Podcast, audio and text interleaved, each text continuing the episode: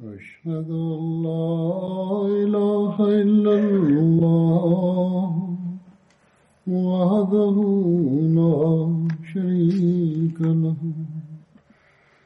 وأشهد أن محمدا عبده ورسوله. أما بعد فأعوذ بالله من الشيطان بسم الله الرحمن الرحيم. الحمد لله رب العالمين. الرحمن الرحيم. مالك يوم الدين. إياك نعبد وإياك نستعين اهدنا الصراط المستقيم صراط الذين أنعمت عليهم غير المغضوب عليهم ولا الضالين adalah Hadrat Hilal radhiyallahu anhu. Nama lengkap beliau adalah Hadrat Hilal bin Umayyah Waqifi. Beliau berasal dari Ansar kabilah Aus, keluarga Banu Waqif. Ayahanda beliau bernama Umayyah bin Amir. Ibunda beliau bernama Unaisah binti Hidam, yakni saudari Hadrat Kulsum bin Hidam.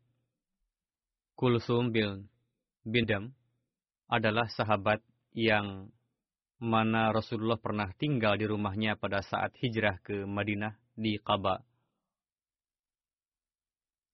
Diriwayatkan bahwa beliau menikah dua kali. Istri pertama beliau bernama Fureh binti Malik bin Dahsyam. Dan yang kedua bernama Malikah binti Abdullah. Kedua istri beliau mendapatkan kemuliaan untuk masuk Islam dan bayat dengan Rasulullah Sallallahu Alaihi Wasallam. Beliau termasuk sahabat yang bayat pada masa awal, lalu menghancurkan berhala Banu Wakif, dan pada saat Fatahkah, bendera kaum beliau berada di tangan beliau. Beliau ikut serta pada perang Badar, Uhud, dan peperangan setelahnya bersama dengan Rasulullah Sallallahu Alaihi Wasallam. Namun beliau tidak dapat ikut serta pada perang Tabuk. Dalam daftar nama sahabat Badar yang tercantum dalam Ibnu Hisham, beliau tidak termasuk di dalamnya. Namun, dalam Sahih Bukhari, beliau termasuk dalam sahabat Badar. Hadrat Hilal bin Umayyah termasuk tiga sahabat Ansar yang tidak dapat ikut pada perang Tabuk tanpa ada alasan, sementara dua sahabat lainnya adalah Ka'ab bin Malik dan Murarah bin Rabi. Berkenaan dengan mereka turun ayat Al-Quran yang berbunyi, وعلى الثلاثة الذين خلفوا حتى إذا ضاقت عليهم الأرض بما رحبت وضاقت عليهم أنفسهم وظنوا ألا ملجأ من الله وظنوا ألا ملجأ من الله إلا إليه ثم تاب عليهم ليتوبوا إن الله huwa tawwabur rahim. Dan tab tiga orang yang ditangguhkan penerimaan taubat mereka hingga apabila bumi telah menjadi sempit bagi mereka, padahal bumi itu luas dan jiwa mereka pun telah sempit pula terasa oleh mereka, serta mereka telah mengetahui bahwa tidak ada tempat lari dari siksa Allah, melainkan kepadanya saja. kemudian Allah menerima taubat mereka agar mereka tetap dalam taubatnya. Sesungguhnya Allah lah yang maha penerima taubat, lagi maha penyayang. Perang Tabuk terjadi pada tahun 9 Hijriah. Dalam Bukhari terdapat riwayat selengkapnya berkenaan dengan ketidakikutsertaan ketiga sahabat tersebut.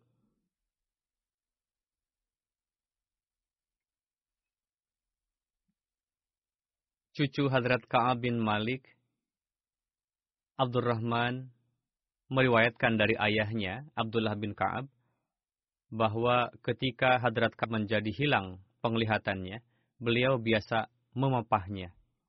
Beliau berkata, saya mendengar Hadrat Ka'ab bin Malik menceritakan kisah tersebut. Riwayat yang panjang berkenaan dengan Hadrat Ka'ab ini,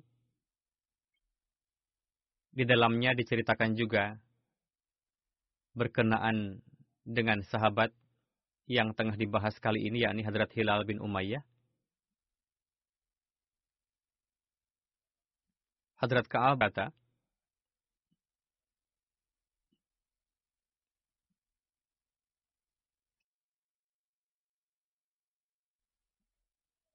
Hadrat Ka'ab mengatakan, saya tidak pernah tertinggal dari Rasulullah SAW dalam peperangan yang beliau lakukan kecuali perang Tabuk.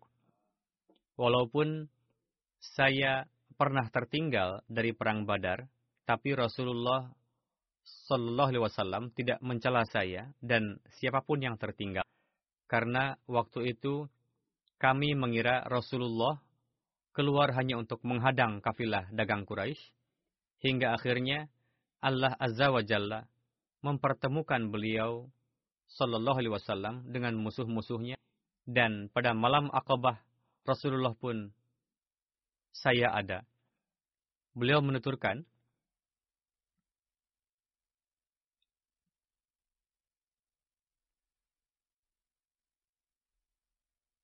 ketika kami bertekad untuk teguh dalam Islam, dalam bayat akobah, dan saya tidak ingin sebagai ganti dari malam itu, saya mendapat kesempatan untuk ikut serta pada perang Badar. Padahal, Badar lebih masyhur dari itu di kalangan orang-orang, dan saya belum pernah merasa lebih kuat dan lebih mudah daripada keadaan saya ketika tertinggal dari beliau dalam tabuk tersebut. Beliau berkata, Demi Allah, saya belum pernah mengumpulkan dua kendaraan sama sekali dalam sebuah peperangan, kecuali perang tabuk. Ketika Rasulullah beriradah untuk melakukan perang, biasanya beliau merahasiakannya dan memerintahkan untuk berangkat menuju arah lain pada umumnya, Rasulullah menggunakan strategi, yakni dengan merahasiakannya, juga memanjangkan perjalanan atau mengganti arah. Namun, ketika perang itu terjadi, yakni perang Tabuk, saat itu Rasul berangkat pada waktu siang di bawah terik panas matahari, menempuh perjalanan jauh melewati daerah yang tidak berpenduduk dan terdapat musuh yang jumlahnya sangat besar. Rasulullah menjelaskan apa adanya kepada pasukan muslim supaya mereka melakukan persiapan sebagaimana mestinya. Dalam peperangan Tabuk, Rasul tidak merahasiakan apa-apa, bahkan beliau memberitahukan bahwa kita akan pergi ke tempat fulan untuk menghadapimu.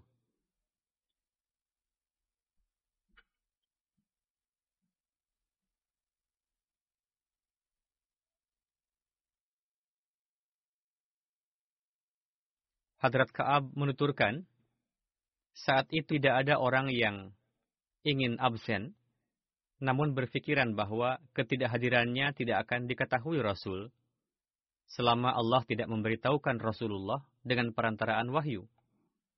Rasul melakukan peperangan tersebut pada saat buah-buahan telah matang dan tempat berteduh disukai, yakni musim panas. Rasulullah mulai melakukan persiapan untuk safar, umat muslim pun melakukan persiapan bersama dengan Rasulullah. Hadrat Ka'ab berkata, saya pergi pada pagi hari untuk mempersiapkan barang-barang. Setelah saya pulang, saya tidak melakukan apa-apa. Saya berangkat dengan membawa iradah, namun kembali pada sore hari dan tidak melakukan apa-apa. Saya berkata di hati bahwa saya dapat melakukan persiapan dan saya memiliki perlengkapan. Pikiran tersebut terus meliputi saya sehingga akhirnya orang-orang telah selesai melakukan persiapan dan Rasulullah berangkat pada pagi hari disertai oleh pasukan muslim. Sedangkan saya masih belum melakukan persiapan. saya berpikir untuk bersiap-siap setelah satu atau dua hari kepergian Rasulullah, lalu menemui beliau karena saya memiliki kendaraan sehingga dapatkannya dengan mudah. Lalu pada pagi berikutnya, saya berangkat untuk bersiap-siap, namun kembali lagi dan tidak berbuat apa-apa. Begitu juga pada hari ketiga saya pergi, namun kembali lagi dan tidak dapat memutuskan apa-apa, sehingga akhirnya laskar pasukan dengan cepat meninggalkan jauh di depan. Saya pun beriradah untuk berangkat dan menyusul mereka, namun saya tidak mampu sepeninggal Rasulullah Shallallahu Alaihi Wasallam, saya merasa gusar dan sedih hati karena melihat orang-orang yang masih berada di Madinah adalah orang-orang yang memiliki uzur untuk tidak ikut berperang atau orang-orang yang dikenal sebagai orang-orang munafik.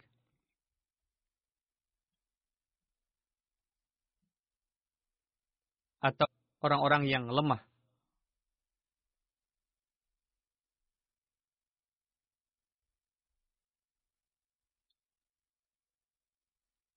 Sebelum sampai di Tabuk, Rasul tidak menanyakan kabar saya. Rasulullah duduk bersama dengan orang-orang di Tabuk. Ketika beliau bertanya, di mana Kaab? salah seorang dari Banu Salama berkata, Wahai Rasulullah, dua cadarnya dan lengan kanannya menahannya. Yakni mungkin ia sudah mendapatkan uang atau timbul ketakaburan sehingga tidak bisa datang. Mendengar itu, Hadrat Muaz bin Jabal berkata, Tidak baik apa yang kamu katakan itu. Lalu berkata, pengalaman kami dengan Kaab sangat baik. Dalam dirinya tidak ada ketakaburan, membanggakan diri, tidak juga munafik. Mendengar itu, Rasulullah terdiam. Hadrat Ka'ab bin Malik berkata, ketika sampai berita bahwa Rasulullah dan kaum muslimin siap-siap untuk kembali, muncul keinginan di dalam diriku untuk berbohong saya berkata dalam hati, dengan apa kira-kira saya bisa lolos dari murka beliau Shallallahu Alaihi Wasallam besok? Lalu saya meminta saran dari anggota keluarga mengenai hal tersebut. Dan dari orang-orang juga, alasan apa yang bisa disampaikan.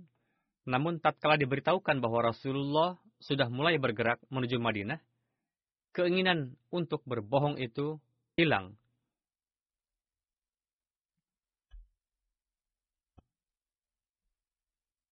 Saya menguatkan hati untuk berkata jujur dengan segala risikonya. Setibanya di Madinah, Rasulullah dan pasukannya disambut oleh penduduk Madinah. Kemudian beliau menuju masjid dan salat dua rakaat di masjid.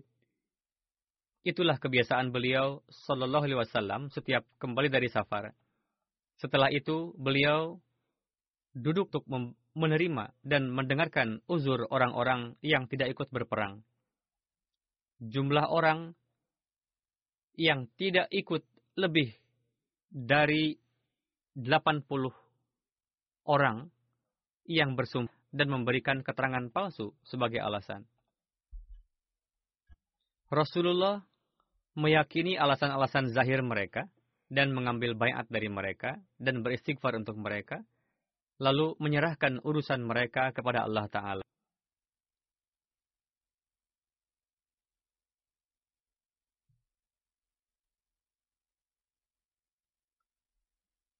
Hadrat Ka'ab mengatakan, Lalu saya datang menemui Rasulullah dan mengucapkan salam. Rasul tersenyum masam kepada saya seraya berkata, Mengapa engkau tertinggal? Bukankah kau telah membeli kendaraan?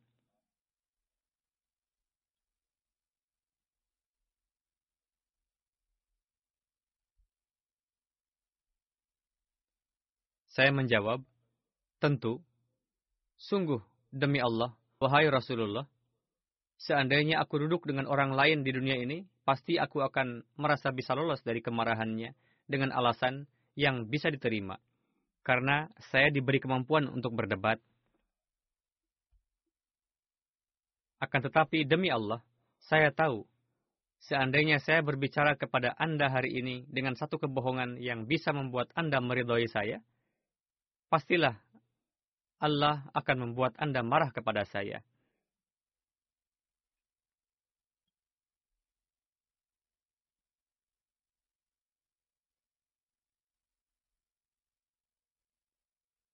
Seandainya saya berbicara kepada Anda dengan jujur, niscaya Anda melihatnya ada pada saya. Saya betul-betul berharap ampunan dari Allah Ta'ala dalam masalah ini.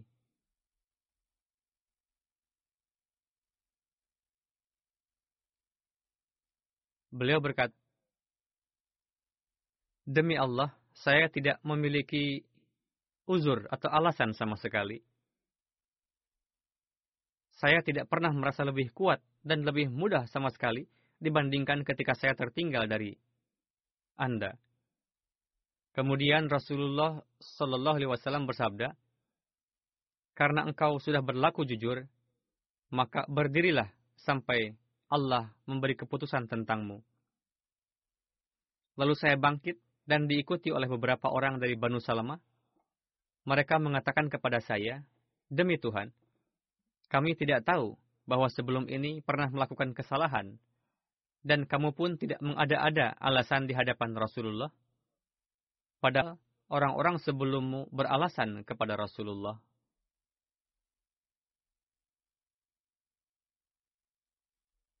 Istighfarnya Rasul untuk kamu adalah cukup untuk mengampuni dosamu. Lalu Ka'ab berkata, Demi Tuhan, mereka terus mencela saya, sampai-sampai saya beriradah untuk kembali dan berdusta kepada Rasul, lalu berkata bahwa apa yang saya katakan tadi tidaklah benar. Lalu beralasan itu dan ini. Namun saya katakan kepada mereka bahwa kalian keliru. Aku telah memberikan keterangan jujur kepada Rasulullah. Saya bertanya kepada orang-orang yang memprovokasi itu, Apakah selain aku ada lagi orang lain yang menyampaikan keterangan benar seperti aku kepada Rasul? Mereka menjawab, ya ada. Ada dua orang lagi yang bersikap seperti kamu, dan seperti itu juga jawaban yang mereka dapatkan dari Rasulullah. Saya bertanya, siapa dua orang itu? Mereka menjawab, pertama Murarah Rabi Umri, dan yang kedua Hilal bin Umayyah Waqifi. Hadrat Ka'ab berkata, mereka menyebutkan dua nama orang yang saleh yang ikut serta pada perang Badar. Kedua orang itu merupakan teladan bagi saya. Ketika mereka menyebutkan nama-namanya, saya pergi menemui mereka dan Rasulullah melarang umat muslim untuk berbicara kepada kami ketika disebutkan ada dua orang lainnya, saya berpikir bahwa keduanya adalah orang-orang yang saleh, ikut serta juga dalam perang Badar. Oleh karena itu, sekarang saya akan bersama mereka. Saya tidak akan mengemukakan alasan apa atas kesalahan saya. Lalu saya pergi, dan saat itu Hadrat Rasulullah melarang orang-orang Islam untuk berbicara dengan kami, yakni semacam pengucilan terhadap mereka yang tidak ikut serta orang-orang mulai menghindar seolah-olah tidak kenal dengan kami. Sampai-sampai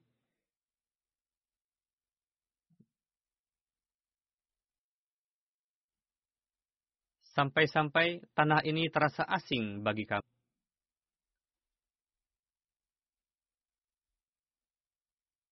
Lorong-lorong Madinah, kota ini, tanah ini menjadi betul-betul terasa asing bagi saya. Saya tidak mengenali apa yang sebelumnya saya kenali.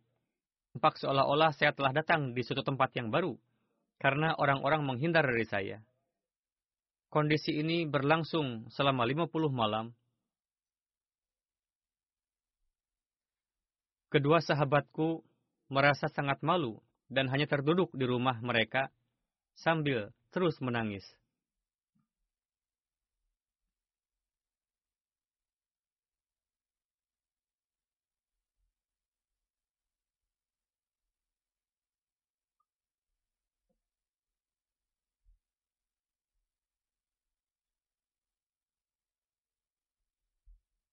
Sedangkan aku yang lebih muda dan lebih tabah selalu keluar dan ikut salat sama kaum muslimin,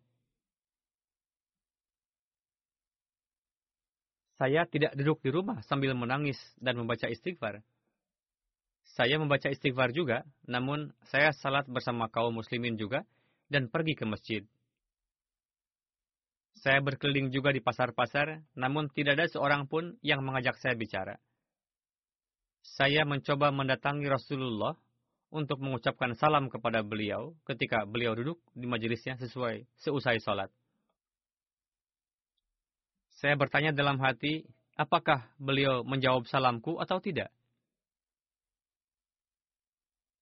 Saya berusaha salat di dekat beliau sambil mencuri-curi pandang. Kalau saya menekuni salat saya, beliau menghadap ke arah saya. Tapi kalau saya menoleh ke arah beliau, beliau melengos. Sampai ketika saya merasakan kekakuan orang banyak ini semakin lama, saya berjalan lalu memanjat pagar kebun Hadrat Abu Qatadah. Dialah anak paman saya dan orang yang paling saya cintai. Saya mengucapkan salam kepadanya. Tapi demi Allah, ia tidak menjawab salam saya. Saya pun berkata, Wahai Abu Qatadah, saya sumpahi engkau demi Allah, Bukankah engkau tahu bahwa saya mencintai Allah dan Rasulnya? Dia tetap diam. Saya ulang menyumpahinya, tapi dia diam. Saya pun mengulanginya lagi. Akhirnya Abu Qatadah berkata, Allah dan Rasulnya lebih tahu. Air mata saya mulai berlinang. Saya pun pergi dari sana dengan melompati pagar itu.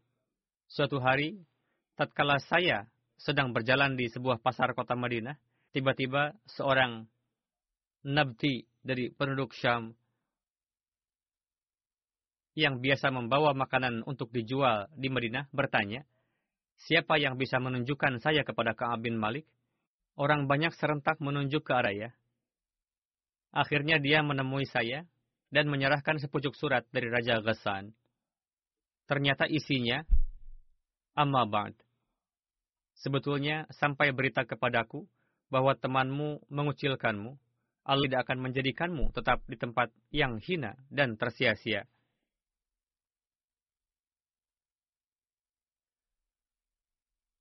Datanglah kepada kami, niscaya kami akan memuliakanmu. Setelah membacanya, saya pun berkata, ini juga merupakan ujian. Lalu saya pun menyalakan tungku dan membakarnya. Dari 50 malam yang ditentukan, 40 malam telah berlalu. Tak lama datang utusan Rasulullah menemui saya dan berkata, sesungguhnya Rasulullah Shallallahu Alaihi Wasallam memerintahkan engkau agar menjauhi istrimu. Saya bertanya, apakah saya harus menceraikannya atau apa yang saya lakukan? Katanya, tidak. Engkau hanya diperintah agar menjauhinya dan jangan mendekatinya.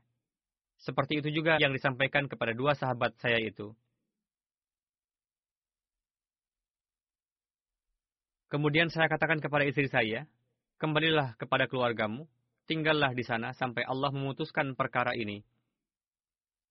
Hadrat Ka'ab mengatakan, Datanglah istri Hilal bin Umayyah menemui Rasulullah.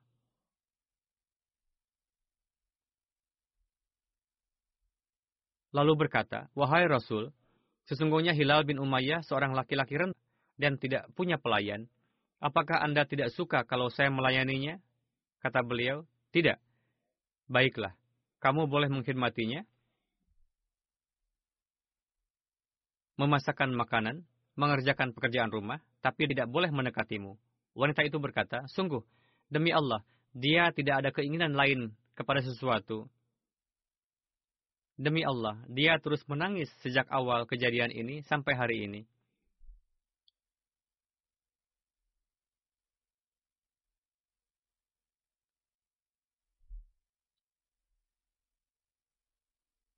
Sebagian keluarga saya berkata, sebaiknya engkau minta izin kepada Rasulullah tentang istri, sebagaimana diizinkan untuk istri Hilal bin Umayyah agar dia melayanimu.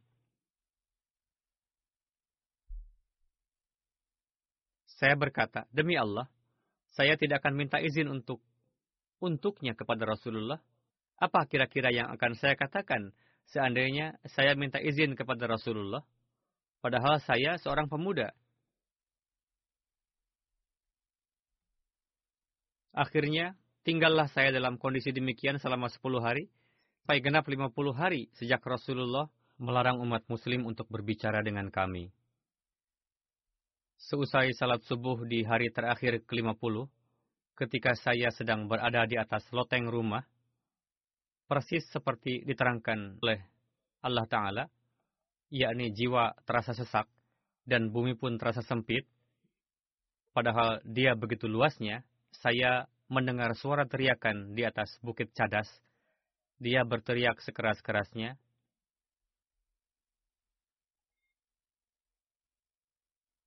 Wahai Ka'ab bin Malik, bergembiralah. Saya pun tersungkur sujud. Saya tahu bahwa musibah telah berlalu dan dan Rasulullah Shallallahu Alaihi Wasallam ketika selesai salat subuh mengumumkan bahwa Allah Subhanahu Wa Taala telah memberikan ampunan atas kami. Kaum muslimin berduyun-duyun memberi ucapan selamat kepada saya dan dua sahabat saya, yakni Hadrat Hilal dan sahabat yang kedua.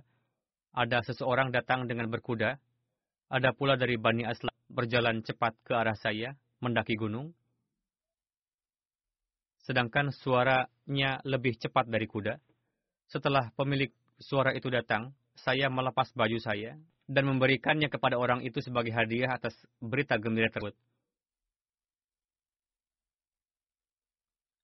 Padahal demi Allah, saya tidak punya baju lain selainnya daripada hari itu. Akhirnya, saya meminjam dua pakaian dan mengenakannya, lalu berat menemui Rasulullah Shallallahu Alaihi Wasallam. Orang-orang pun berduyun-duyun mengucapkan selamat kepada saya. Kata mereka, selamat, karena taubatmu diterima oleh Allah Ta'ala. Hal itu berlangsung sampai saya masuk ke dalam tiba-tiba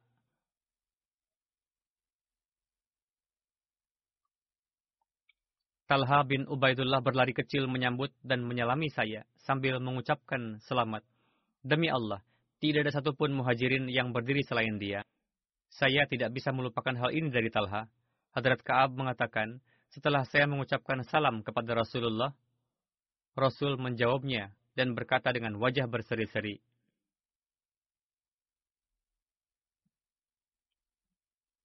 Beliau bersabda, Bergembiralah dengan sebaik-baik hari yang telah engkau lewati sejak engkau dilahirkan ibumu. Saya bertanya, wahai Rasul, apakah ini dari engkau atau dari sisi Allah Subhanahu wa taala? Rasul bersabda, dari sisi Allah. Dan kalau Rasulullah sallallahu alaihi wasallam gembira, wajah beliau bersinar laksana kepingan bulan purnama. Dan kami mengenali kegembiraan Rasulullah dari hal ini. Setelah duduk di hadapan Rasulullah, saya berkata, Wahai Rasul, sesungguhnya sebagai bukti taubat, saya menyerahkan seluruh harta saya untuk sedekah kepada Allah dan Rasulnya. Rasulullah bersabda, Simpanlah sebagian hartamu untuk dirimu, itu lebih baik bagimu. Saya berkata, sesungguhnya saya akan menyimpan bagian yang saya peroleh dari Khaybar. Kemudian saya berkata lagi, Wahai Rasul, sesungguhnya Allah Azza wa Jalla menyelamatkan saya dengan wasilah kejujuran. Maka sebagai bentuk taubat, saya juga, saya tidak akan berbicara kecuali yang benar selama saya masih hidup. Ka'ab berkata, Demi Allah, saya tidak melihat ada seorang muslim pun yang Allah subhanahu wa ta'ala beri ujian dan hal kejujuran sejak saya menyebutkan hal itu kepada Rasulullah. Yang lebih baik daripada yang diberikan kepada saya. Belum pernah pula saya sengaja berdusta sejak mengatakan itu kepada Rasulullah. Sungguh, saya berharap Allah memelihara saya dalam sisa-sisa umur saya Allah Ta'ala menurunkan wahyu kepada Rasulullah, yang artinya, sesungguhnya Allah telah menerima taubat Nabi, orang-orang muhajirin dan orang-orang yang mengikuti Nabi dalam masa kesulitan. Setelah hati segolongan dari mereka hampir berpaling, kemudian Allah menerima taubat mereka itu. Sesungguhnya Allah maha pengasih, lagi maha penyayang kepada mereka. Hadrat Ka'ab mengatakan, Demi Allah, Allah Azza wa Jalla tidak pernah memberi nikmat saya yang lebih besar bagi diri saya, sesudah memberi saya hidayah kepada Islam dibandingkan dengan nikmat kejujuran kepada Rasulullah Wasallam. Saya tidak akan berdusta kepada beliau yang akibatnya saya binasa sebagaimana binasa mereka yang telah berdusta kepada Rasulullah Wasallam. Sungguh Allah Ta'ala berfirman tentang orang-orang yang berdusta itu dengan kata-kata yang paling buruk dari yang digunakan kepada siapa pun yang lainnya. Allah Ta'ala berfirman, kelak mereka akan bersumpah kepadamu dengan nama Allah. Apabila kamu kembali kepada mereka, sesungguhnya Allah tidak akan pernah ridho kepada orang-orang yang fasik itu. Hadrat Ka'ab mengatakan, dahulu kami bertiga ditunda dari mereka yang terima oleh Rasulullah ketika mereka bersumpah kepada beliau. Lalu beliau memba membayat serta memintakan ampunan untuk mereka. Rasulullah menunda persoalan kami sampai Allah mengutus, memutuskannya. Itulah firman Ta'ala. Wa ala salasati alladzina khullifu.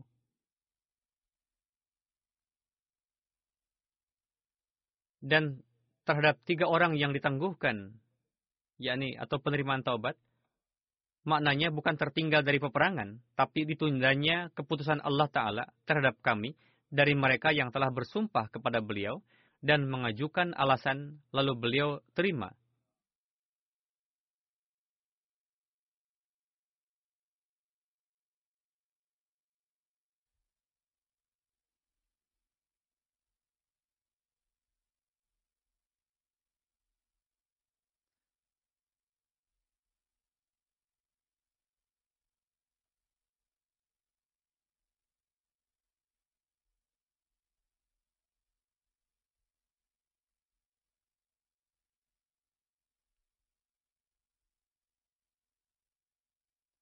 Hadrat Hilal bin Umayyah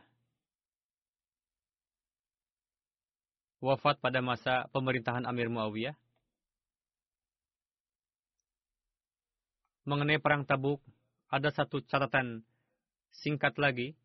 Saya akan membacakannya. Tabuk terletak di jalan raya dari Madinah menuju ke Syam yang biasa dilalui oleh kafilah-kafilah dagang. Tabuk merupakan satu kota yang terletak di antara Wadiul Qura dan Syam. Dinamakan juga sebagai kota Ashabul Aikah yang kepada mereka Hadrat Shu'aib alaihissalam diutus. Hadrat Shu'aib berasal dari Madian dan selain kepada penduduk Madian, beliau alaihissalam juga diutus kepada Ashabul Aikah. Dari Madinah berjarak kurang lebih 375 mil Perang Tabuk memiliki nama lain yaitu Ghazwatul Usrah atau Jaisul Usrah, yakni yang perang yang sulit atau pasukan dengan keadaan sulit. Disebut juga sebagai Ghazwatul Faizah. Perang tersebut memberikan kehinaan kepada orang-orang munafik. Setelah Hudaybiyah, surat pertama yang Hadrat Rasulullah tulis adalah untuk Kaisar Roma dan dikirimkan kepada gubernur Kristen untuk Basra waktu itu, yaitu Haris bin Abu Shimr Ghasani. Ketika sampai pesan Hadrat Rasulullah kepadanya, ia menampakkan permusuhan dan mengancam akan menyerang Madinah. Yang karenanya orang-orang Madinah sampai suatu masa tertentu percaya bahwa sewaktu-waktu Madinah akan diserang. Penyebab diadakannya persiapan untuk perang ini adalah Rasulullah mengetahui dari orang-orang kabilah Nibti dari Syam yang melakukan perjalanan ke Madinah untuk berjualan minyak.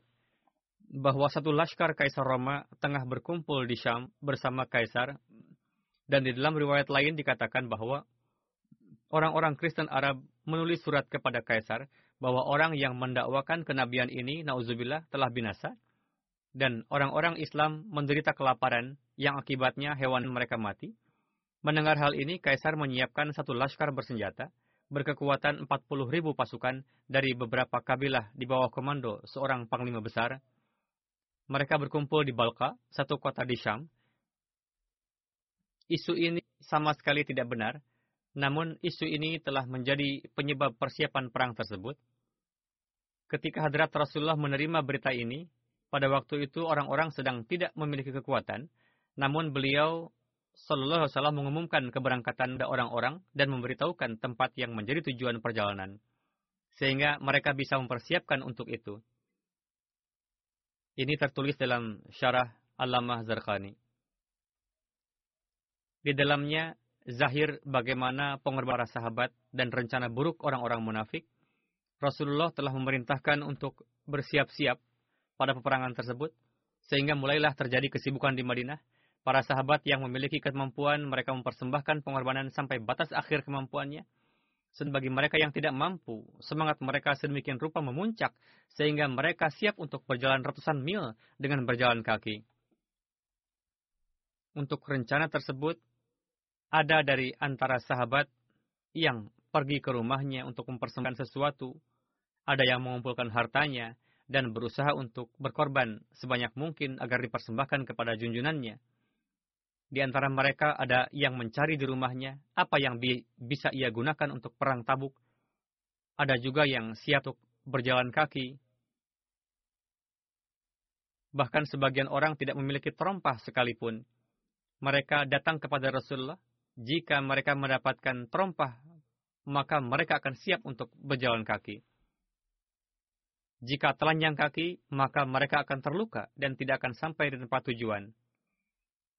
Alhasil, setiap orang bersiap untuk mempersembahkan jiwanya sendiri.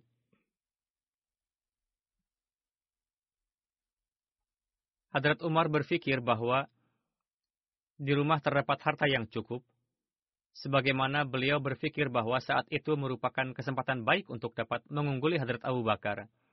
Lalu beliau membawa setengah dari harta beliau, lalu dipersembahkan kepada Rasul. Rasul bersabda, apa yang engkau tinggalkan untuk orang rumah? Hadrat Umar menjawab, saya membawa setengah dari harta, dan setengahnya saya tinggalkan. Sementara Hadrat Abu Bakar mempersembahkan seluruh harta beliau di hadapan Rasulullah. Rasul bertanya, apa yang engkau tinggalkan di rumah? Beliau menjawab, saya tinggalkan Allah dan Rasulnya untuk keluarga saya. Menzahirkan keiriannya kepada Hadrat Abu Bakar pada saat itu, Hadrat Umar berkata, Demi Tuhan, saya tidak akan dapat mengungguli Abu Bakar dalam hal apa pun. Hadrat Masih Maud salam juga telah menjelaskan riwayat tersebut. Beliau bersabda, Suatu ketika Hadrat Rasulullah menyampaikan bahwa beliau tengah membutuhkan dana, lalu Hadrat Abu Bakar datang dengan membawa seluruh harta kekayaan yang beliau miliki di rumah. Rasul bertanya, apa yang engkau tinggalkan di rumah? Beliau menjawab, Allah dan Rasulnya. Sementara Hadrat Umar mempersembahkan setengah dari harta kekayaan beliau. Hadrat Masih salam bersabda, Hadrat Rasulullah SAW bersabda, Perbedaan antara amalan Hadrat Abu Bakar dan Umar, itulah yang membedakan tingkatan antara mereka berdua. Pada kesempatan perang Tabuk, Hadrat Abu Bakar mempersembahkan seluruh hartanya kepada Rasulullah, yang mana jumlah keseluruhannya senilai 4.000 dirham. Hadrat Utsman juga mempersembahkan unta, kuda, dan uang pada kesempatan itu.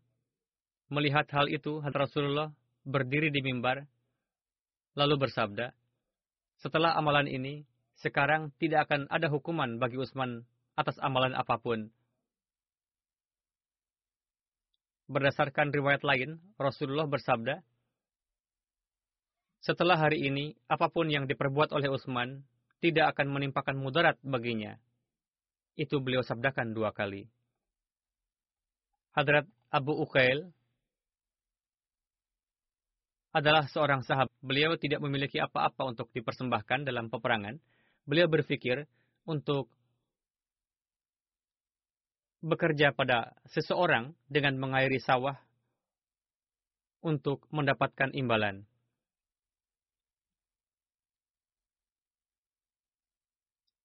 Semalaman beliau menarik-narik tali untuk mendapatkan air dari sumur yang akan digunakan untuk mengairi sawah. Sebagai imbalannya, beliau mendapatkan dua sa, yakni sekitar empat setengah kilogram kurma. Setengahnya beliau serahkan untuk keluarga, dan setengahnya lagi beliau persembahkan kepada Rasulullah sebagai pengorbanan di jalan Allah Ta'ala.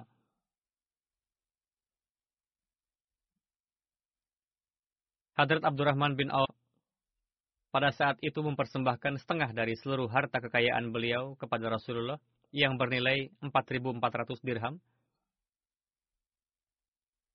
Ketika Hadrat Asim mempersembahkan 100 wasak kurma, satu wasak sama dengan 60 sa, satu sa sama dengan 2,5 kilogram, Melihat itu orang-orang munafik melontarkan tuduh dengan mengatakan bahwa itu adalah perbuatan pamer. Lalu Allah Ta'ala menurunkan ayat, dan perlu juga saya sampaikan bahwa lebih kurang sama dengan 14 kg, 14 ribu kilogram atau 14 ton yang telah dipersembahkan oleh Had Asim. Perlu saya klarifikasi bahwa pada khutbah yang lalu saya telah keliru membuat perhitungan dengan mengatakan 600 kg kurma, melainkan 6000 kg.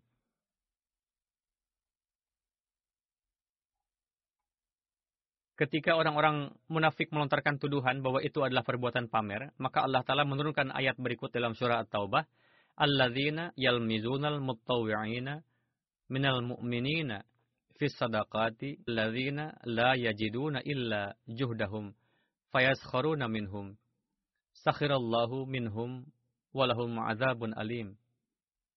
Alladzina yalmizuna al-muttawwi'ina minal mu'minina fis sadaqat wallina la yajiduna illa juhdahum fayaskharuna minhum. Sakhirallahu minhum walahum azabun alim. Orang-orang munafik itu, yaitu orang-orang yang mencela orang-orang mukmin yang memberi sedekah dengan sukarela dan mencela orang-orang yang tidak memperoleh untuk dekahkan selain sekedar kesanggupannya, maka orang-orang munafik itu menghina mereka. Allah akan membalas penghinaan mereka itu dan untuk mereka azab yang pedih. Ayat tersebut ditujukan kepada orang-orang munafik yang telah melontarkan tuduhan itu. Walhasil ini masih berkaitan hadrat Hilal bin Umayyah. Masih ada lagi topik berkenaan dengan beliau yang akan disampaikan pada kesempatan berikutnya insya Allah.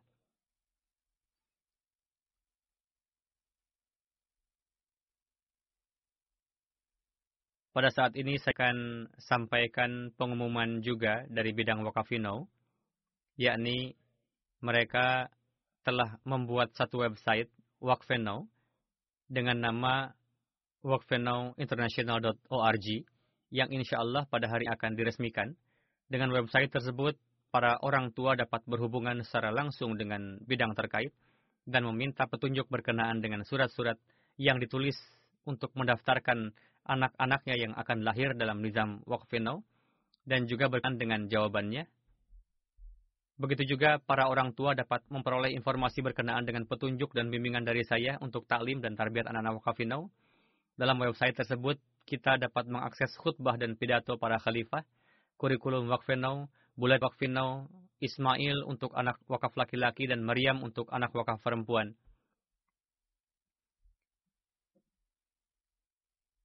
anak-anak wakafin juga dapat memperoleh bimbingan perihal karir.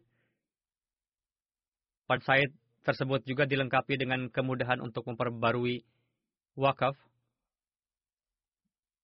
berhubungan dengan bidang wakafino dan untuk mengupdate. Para wakafin juga dapat memperoleh informasi berkenaan dengan keperluan jemaat, pendidikan apa yang harus ditempuh supaya mereka dapat mengkhidmati jemaat dengan baik.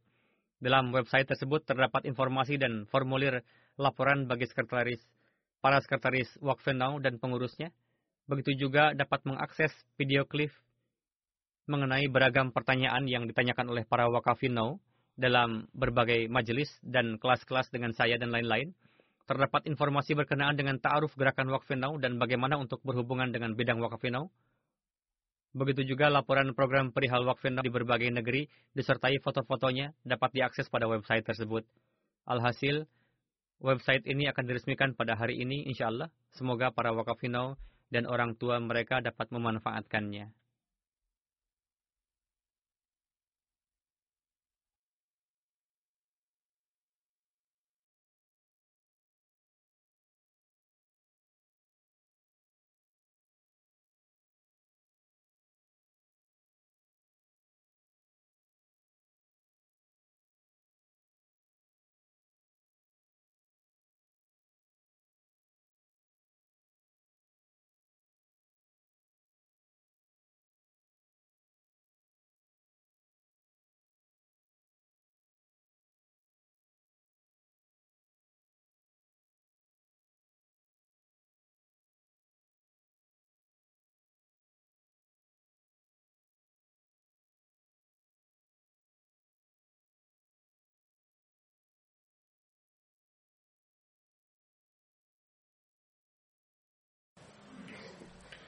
الحمد لله الحمد لله نحمده ونستعينه ونستغفره ونؤمن به ونتوكل عليه.